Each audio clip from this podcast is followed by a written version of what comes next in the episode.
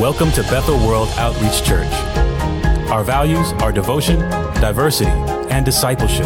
Devotion through honoring God by trusting His Word, praying, and worshiping together. Diversity by embracing God's heart for every nation. And discipleship by helping others follow Jesus. So join us as we're reaching a city to touch the world. How's everybody doing tonight? Great, man. I love Akin. Don't you love Akin? Comes with his little pictures, shows us how God's changing lives on the campus. When I moved to Nashville, it was 11 years ago now, um, and I was a um, barista at Starbucks. Uh, and so I worked at Starbucks and I volunteered in youth. And Akin was a, a 10th grade superhero um, who was leading from keys and, and, preaching the gospel and all this stuff. And so seeing you grow and develop as, as a man and a minister is, is incredible. Thank you for, um, for being here tonight. And I actually really enjoyed um, today. Akin and I got to spend some time at Vanderbilt University. Um, if you keep playing, I'm just going to like start talking really slow and you're just going to start preaching the intro of the sermon. And so Thank you. Because uh, if you keep playing it, it's probably going to take twice as long to preach through this message. Uh, and so, for their sake, thank you, um, Ismarie. Um, but being with Akin at Vanderbilt University, and he was sharing um, just a moment ago about the God test, and a lot of you are familiar with the God test. It's just a, a little a kind of booklet like this that facilitates conversations about God. And so uh, it's pretty simple. Uh, you kind of uh, start a conversation with somebody, and uh, you know you kind of introduce uh, this, and, and, most people are really interested in, in hearing and having a conversation because that's all it is. It facilitates a dialogue. And so uh, we had a few meaningful conversations today. Somebody, by the grace of God, gave their life to Jesus and is now living a different life tonight than they would have been earlier today. Um, but I mean, praise God, that's exciting. Heaven's heaven's already taken care of the party, so I guess you're off the hook. Um, so uh, praise God. But so it's a simple tool, and, and the first question is is quite easy. Do you believe in God? And so, you know, the answer is pretty clear yes or no. But if you say yes, then the next question is how would you describe God?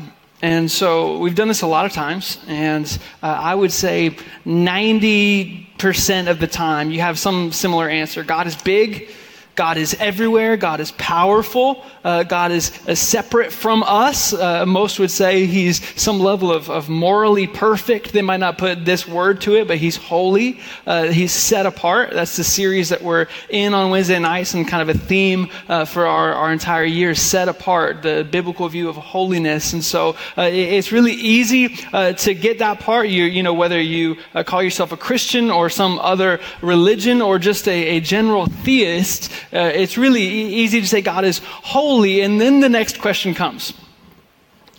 Question number three is what does God expect of us?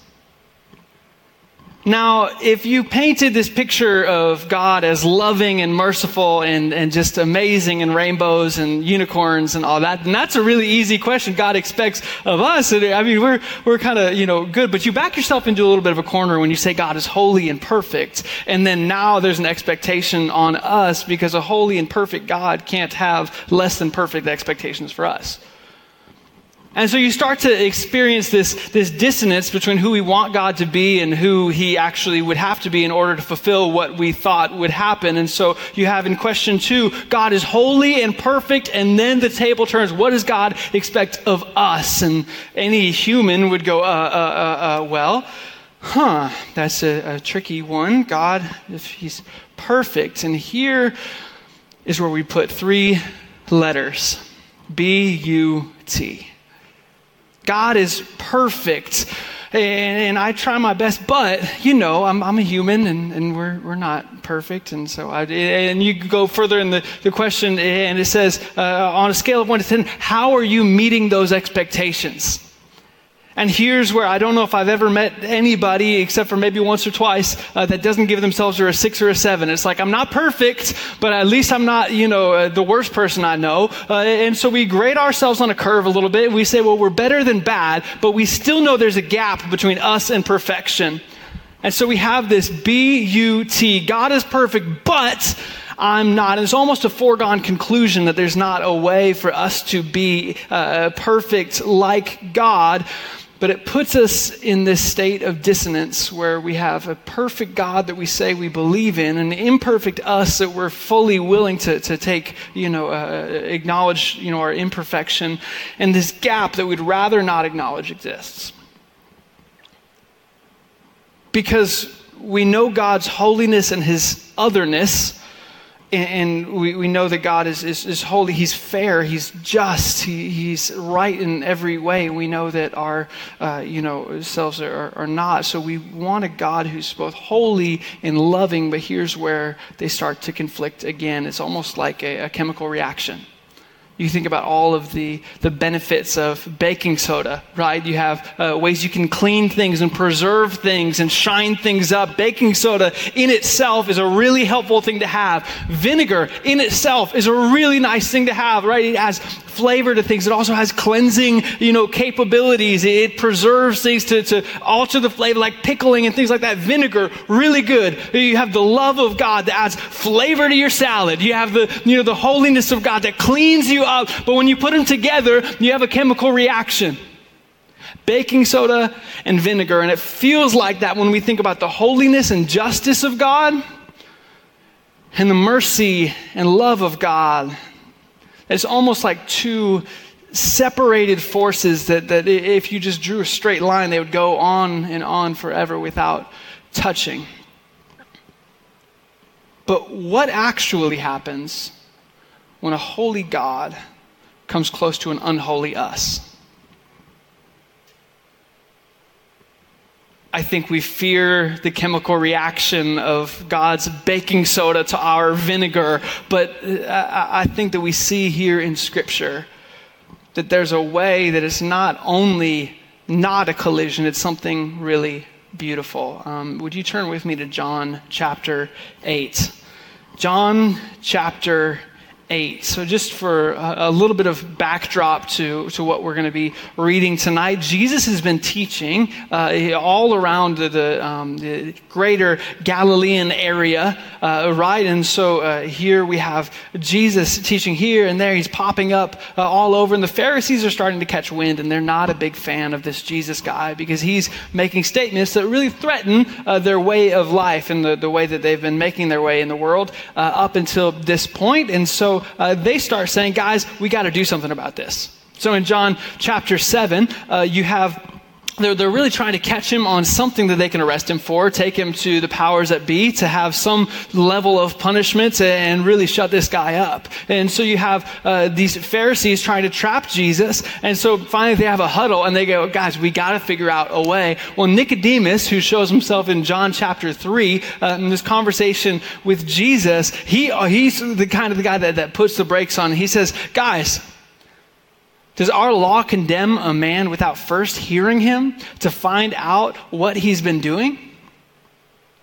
The stage is set. The challenge has been put forth. If we can just find something to catch Jesus on, then we might have a chance of getting him shut down. Insert John chapter 8, starting at verse 2.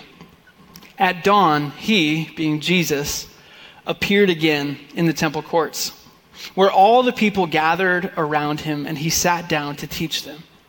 The teachers of the law and the Pharisees brought in a woman caught in adultery. They made her stand before the group and said to Jesus, Teacher, this woman was caught in the act of adultery. In the law of Moses, uh, it commands us to stone such women. Now, what do you say? They were using this question as a trap in order to have a basis for accusing him. Don't you hate when people put words in your mouth? Like, isn't that just the worst when somebody said, Well, you know what Bryson said was, and then he didn't? Like, I didn't?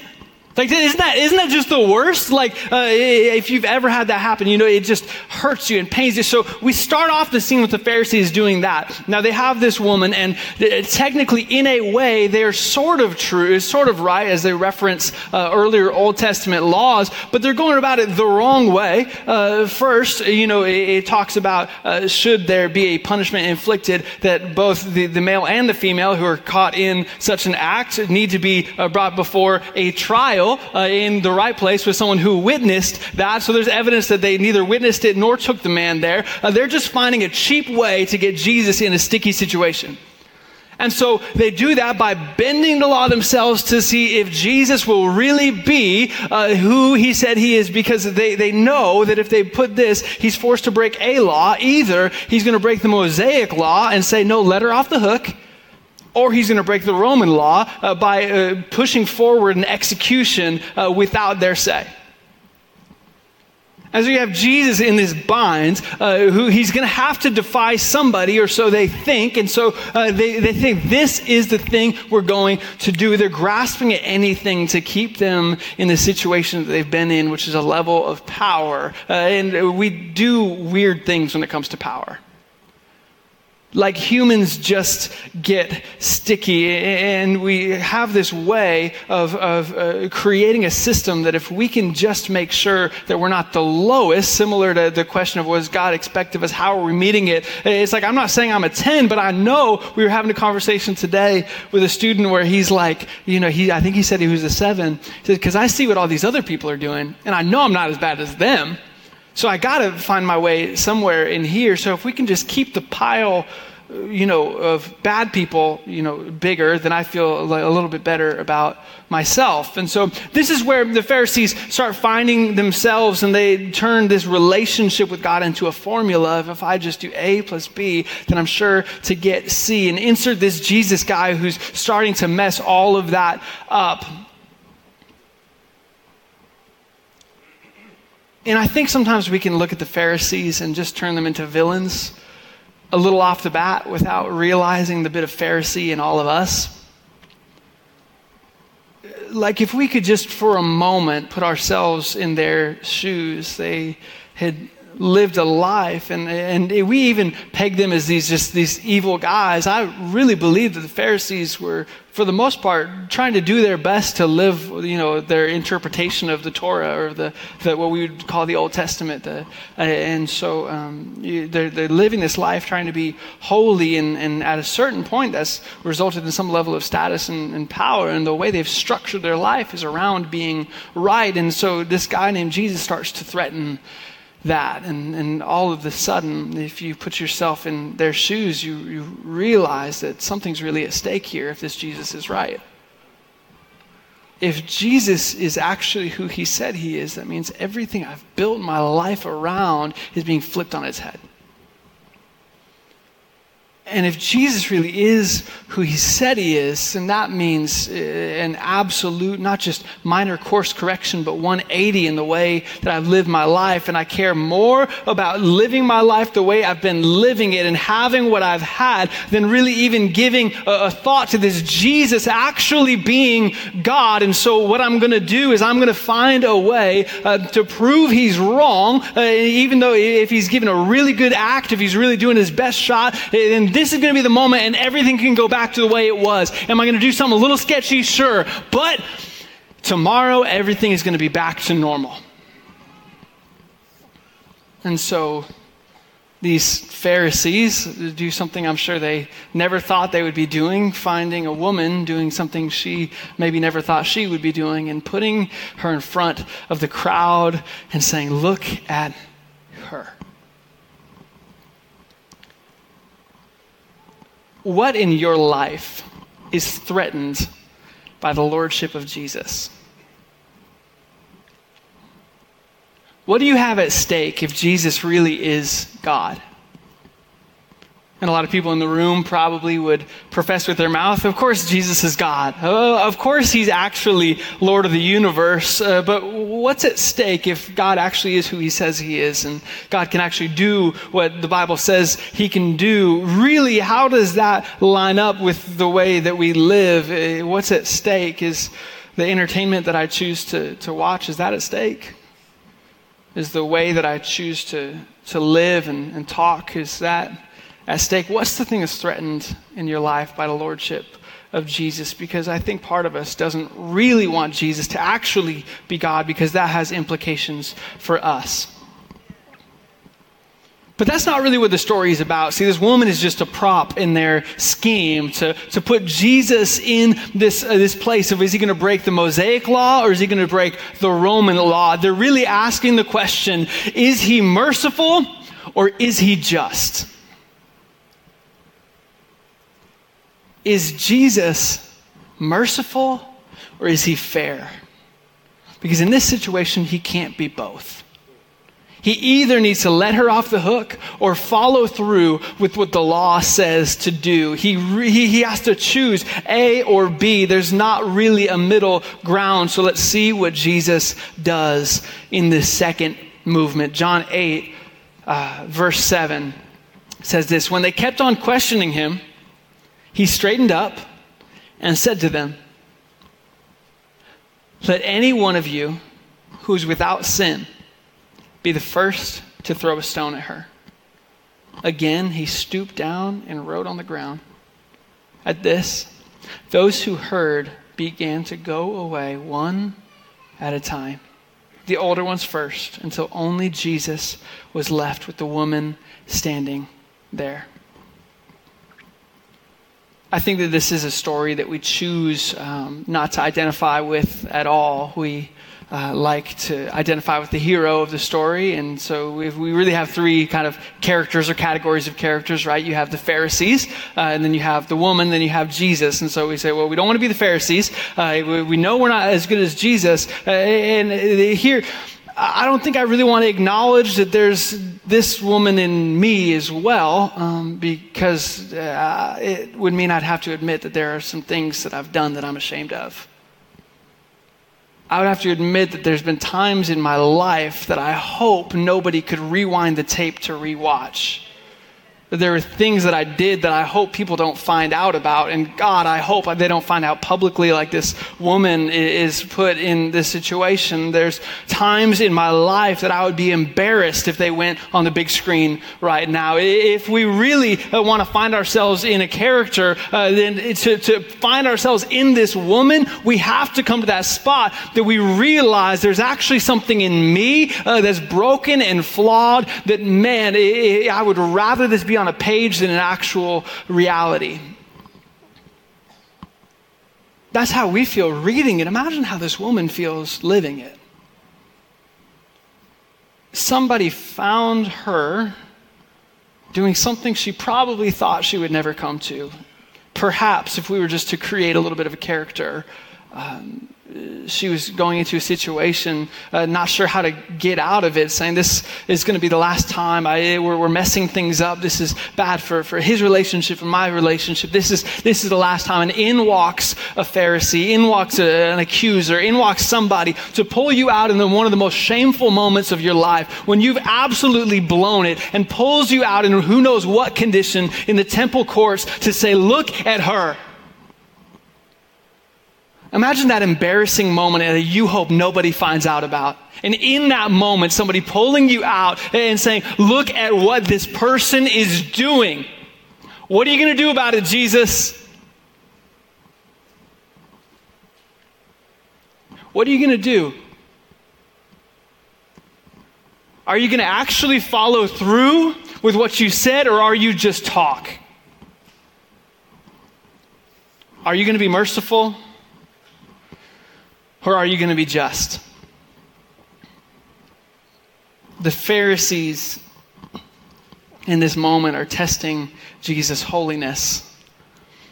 And I think the situation is testing his mercy. Will he be merciful or will he be just? But the truth is, I don't think that we want a God that's just one or the other. Makes me think of another chemical reaction um, sodium and chlorine. Sodium alone is, is poisonous right? You, you have uh, as, a, as a block chlorine gas, uh, as this alone is also poisonous, but when you put them together, it's salt when you have mercy alone, it leads to, to lawlessness and a license just to live and let die. Do whatever you want. You have the, the YOLO free pass forever. It's mercy. I have everything covered by the blood. Thank you, Jesus, for the blood. Let's just sing songs about God's mercy and grace because as much as I screw my life up, then He's just going to forgive me and it's all going to be good, right? That ends up in anarchy But then on the other side of the poison spectrum, if God is only just and if he's only fair, it leads us to, to pride and legalism. And even in our pride and legalism, we can never be perfect enough. It's poisonous on the other side. We have a, a poisonous situation over here and a poisonous situation over there. But when you put them together, it's the gospel. That God is fully holy and fully just. But the truth is, what the Pharisees were saying, although uh, they had it just a little bit off, it wasn't inaccurate. The woman actually did what they were saying she did, and the penalty actually was what they were saying it was. So we can talk about this loving Jesus, this loving God, this grace filled God. And we can talk about him, um, but at the end of the day, he really does have to choose to be one or the other, doesn't he? Because in order to show mercy to me, he would have to withhold some justice. He goes on to say this in John chapter 8, verse 10. Jesus straightened up and asked her, Woman, where are they? Has no one condemned you? No one, sir, she said. Then neither do I condemn you, Jesus declared. Go now and leave your life of sin.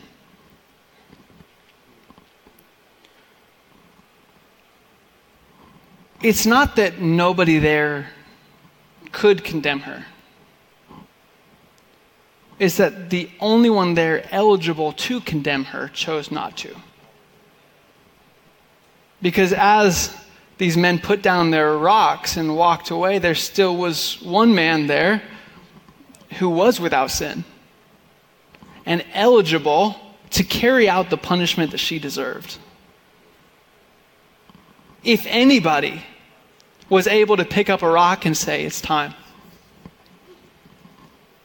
it would be Jesus. So if God's actually just, why didn't he? If he's actually fair, then why wouldn't he use it as a setup? Because here, Jesus doesn't uh, let her off the hook just carte blanche. He actually doesn't say, no, no, no, no, guys, don't stone her. He says, essentially, do it. And the person who without sin can even throw the first stone. So, why wouldn't Jesus live up to the talk of the Old Testament that there's consequences for your sin? And take the stone and do what it says you should do. You know, the only one who could have performed the execution didn't. And you know the way that Jesus can offer that without sacrificing his holiness is because the chapters later, the penalty would be carried out. But instead of being on the woman, it would be on him.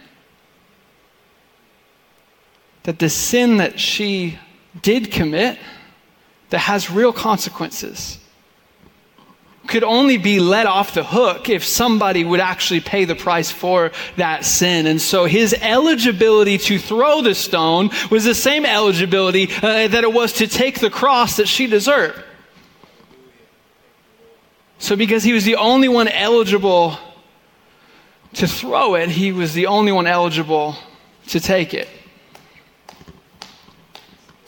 So, you have this Jesus, this God wrapped in flesh, walking on earth as a man, coming into this situation and neither letting her off the hook or uh, holding her fully accountable for the, the payment of the sin, but saying, put it on my tab. That just in a few chapters you're going to see. In just a few chapters, uh, you're going to see me stretched out on a cross. And when I look at the cross uh, and a beam going this way and a beam going this way, we see the intersection of God's justice and his love. That we see in the person of Jesus that God is fully fair, that he's fully just in every way, executing the order to give perfection to humanity again. And at the same time, he's fully loving, fully offering himself to us, to you, to you, to you. He's fully all of these things. We see this person in Jesus because we don't want a God that's not fair. Obviously, we uh, long for a day where everything that's wrong will be made right, everything that's broken will be made whole, everything that's sick will be made well again. We want justice.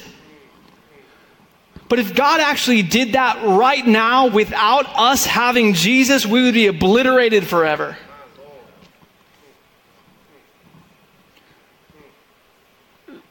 People say God can't exist because there's, there's evil in the world. And I mean, don't get me wrong, God could end evil like that. He would just have to end us.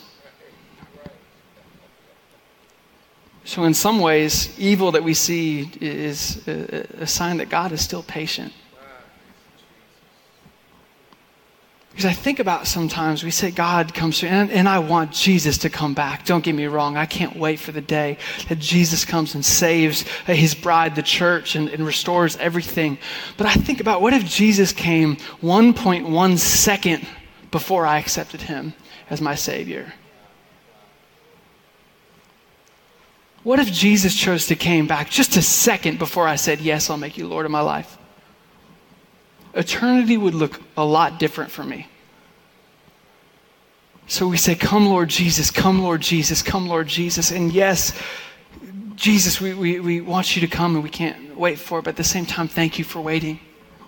Thank you, because I still have family members I'm, I'm, I'm, believing for. I still have loved ones that I'm believing for. We walked around campus today. We walk around campus every week uh, looking at people that, uh, God, just wait, just wait another day.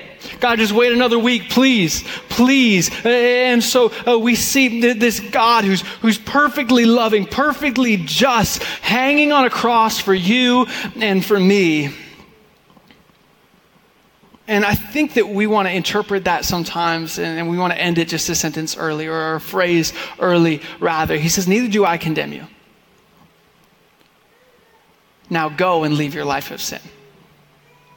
We say, Isn't this a great story of how God, you know, how Jesus comes? He says, they don't condemn you, neither do I. Peace. Have fun. He says, Neither do I condemn you. Now go and leave your life of sin. And it's beautiful to see this, this two part response that he prescribes to, to his love and his mercy and his justice all at the same time. Neither do I condemn you. Now go and leave your life of sin. Now don't get me wrong. Jesus loves you, messed up, broken, sin ridden you. He loves you knowing what you've done in the past, what you did last night, what you're going to do tomorrow. Jesus loves you. He didn't die for your potential. He died for you. He didn't die for who you could be one day. He didn't die because he saw you as a good investment that if I just wait a little bit and they get themselves sanctified and put together, then one day they're going to do something good for me. No, no, no. He died for messed up you. He loves you, but he loves you too much to leave you where you are. You say, doesn't Jesus love sinners? Absolutely. Jesus is crazy about sinners. Says, while we were still sinners, he died for us. But he loves us so much that he doesn't leave us in our mess and in our junk. He offers us a better way. And so, the same Jesus that offers this just mercy to this woman offers this just mercy to you and to me. And we have the same response. He says, Neither do I condemn you. We accept Jesus' forgiveness. And maybe, maybe you're here and you feel like, well, this is elementary. This is, well, duh. Duh, we accept Jesus' forgiveness. And I think there's some things, though, that, that uh, when we really look at our life, we say, Did I uh, accept Jesus' forgiveness for everything?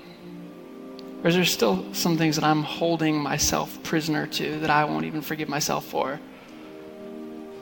Something that I broke so irreparably, or some damage that I did that I just, uh, I, I, Jesus might have forgiven me in, in theory, but I haven't forgiven myself. No, Jesus even forgave you for that.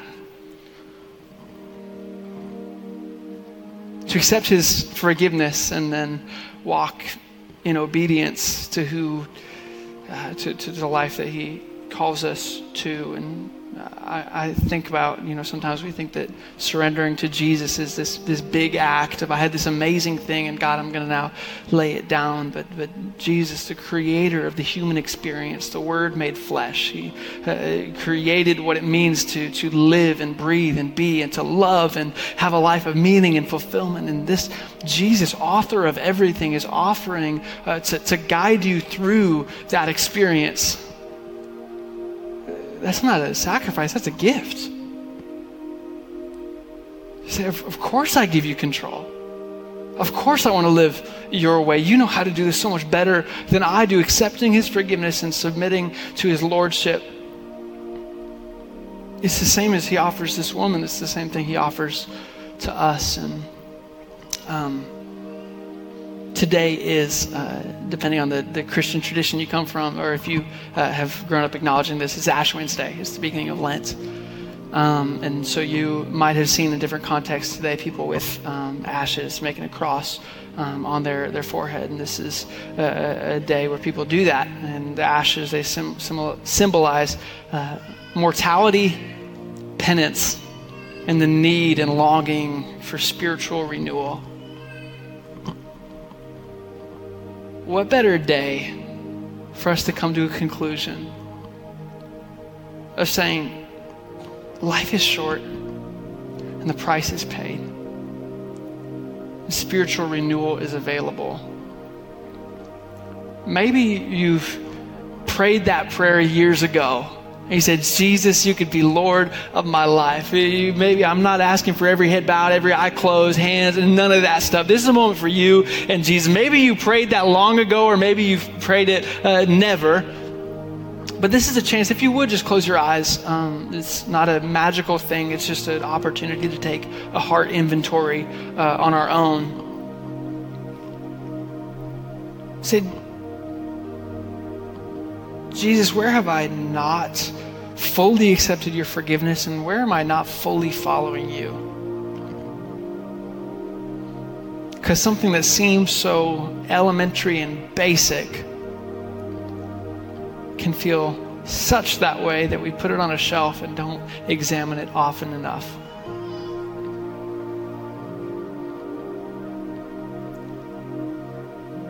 But just ask.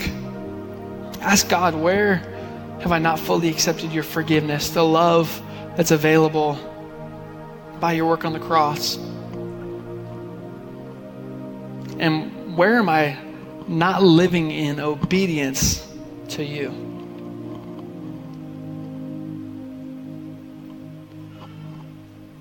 And that's why they call the good news the good news, because Jesus on the cross was the payment for all of the areas that you neither accepted forgiveness or were walking in obedience to Him uh, for. And so our response is just to say, Thank you. So we do that. Would you pray with me? Jesus, thank you. God, to say we don't deserve you is an understatement. God, it'd be more accurate to say that it's ridiculous that you would even think of us. God, you had no business even giving us a second thought. Lord, it's absolutely obscene that a holy God would take a cross for an unholy me, an unholy us. It is only by your grace it's only by your mercy, it's only by your love that we can even be communing with you now, that we could even speak to you from any state. But God, the fact that you don't only uh, become knowable to us, but you call us sons and daughters. You don't just accept us into your courts, God. You, you sit us on your lap and you, you, you become our, our, our Father. Lord, you give us uh, not just a, an um, access to be around you, but you, you dwell in us. God, it's absolutely outrageous the way you love us, but God, we can only say thank you. You paid a debt that we could never repay. There's no payment plan long enough or affordable enough, God, that we could ever have a chance. But Jesus, we say thank you. Um, if you would just stand with me here together, we're going to just close by singing a song.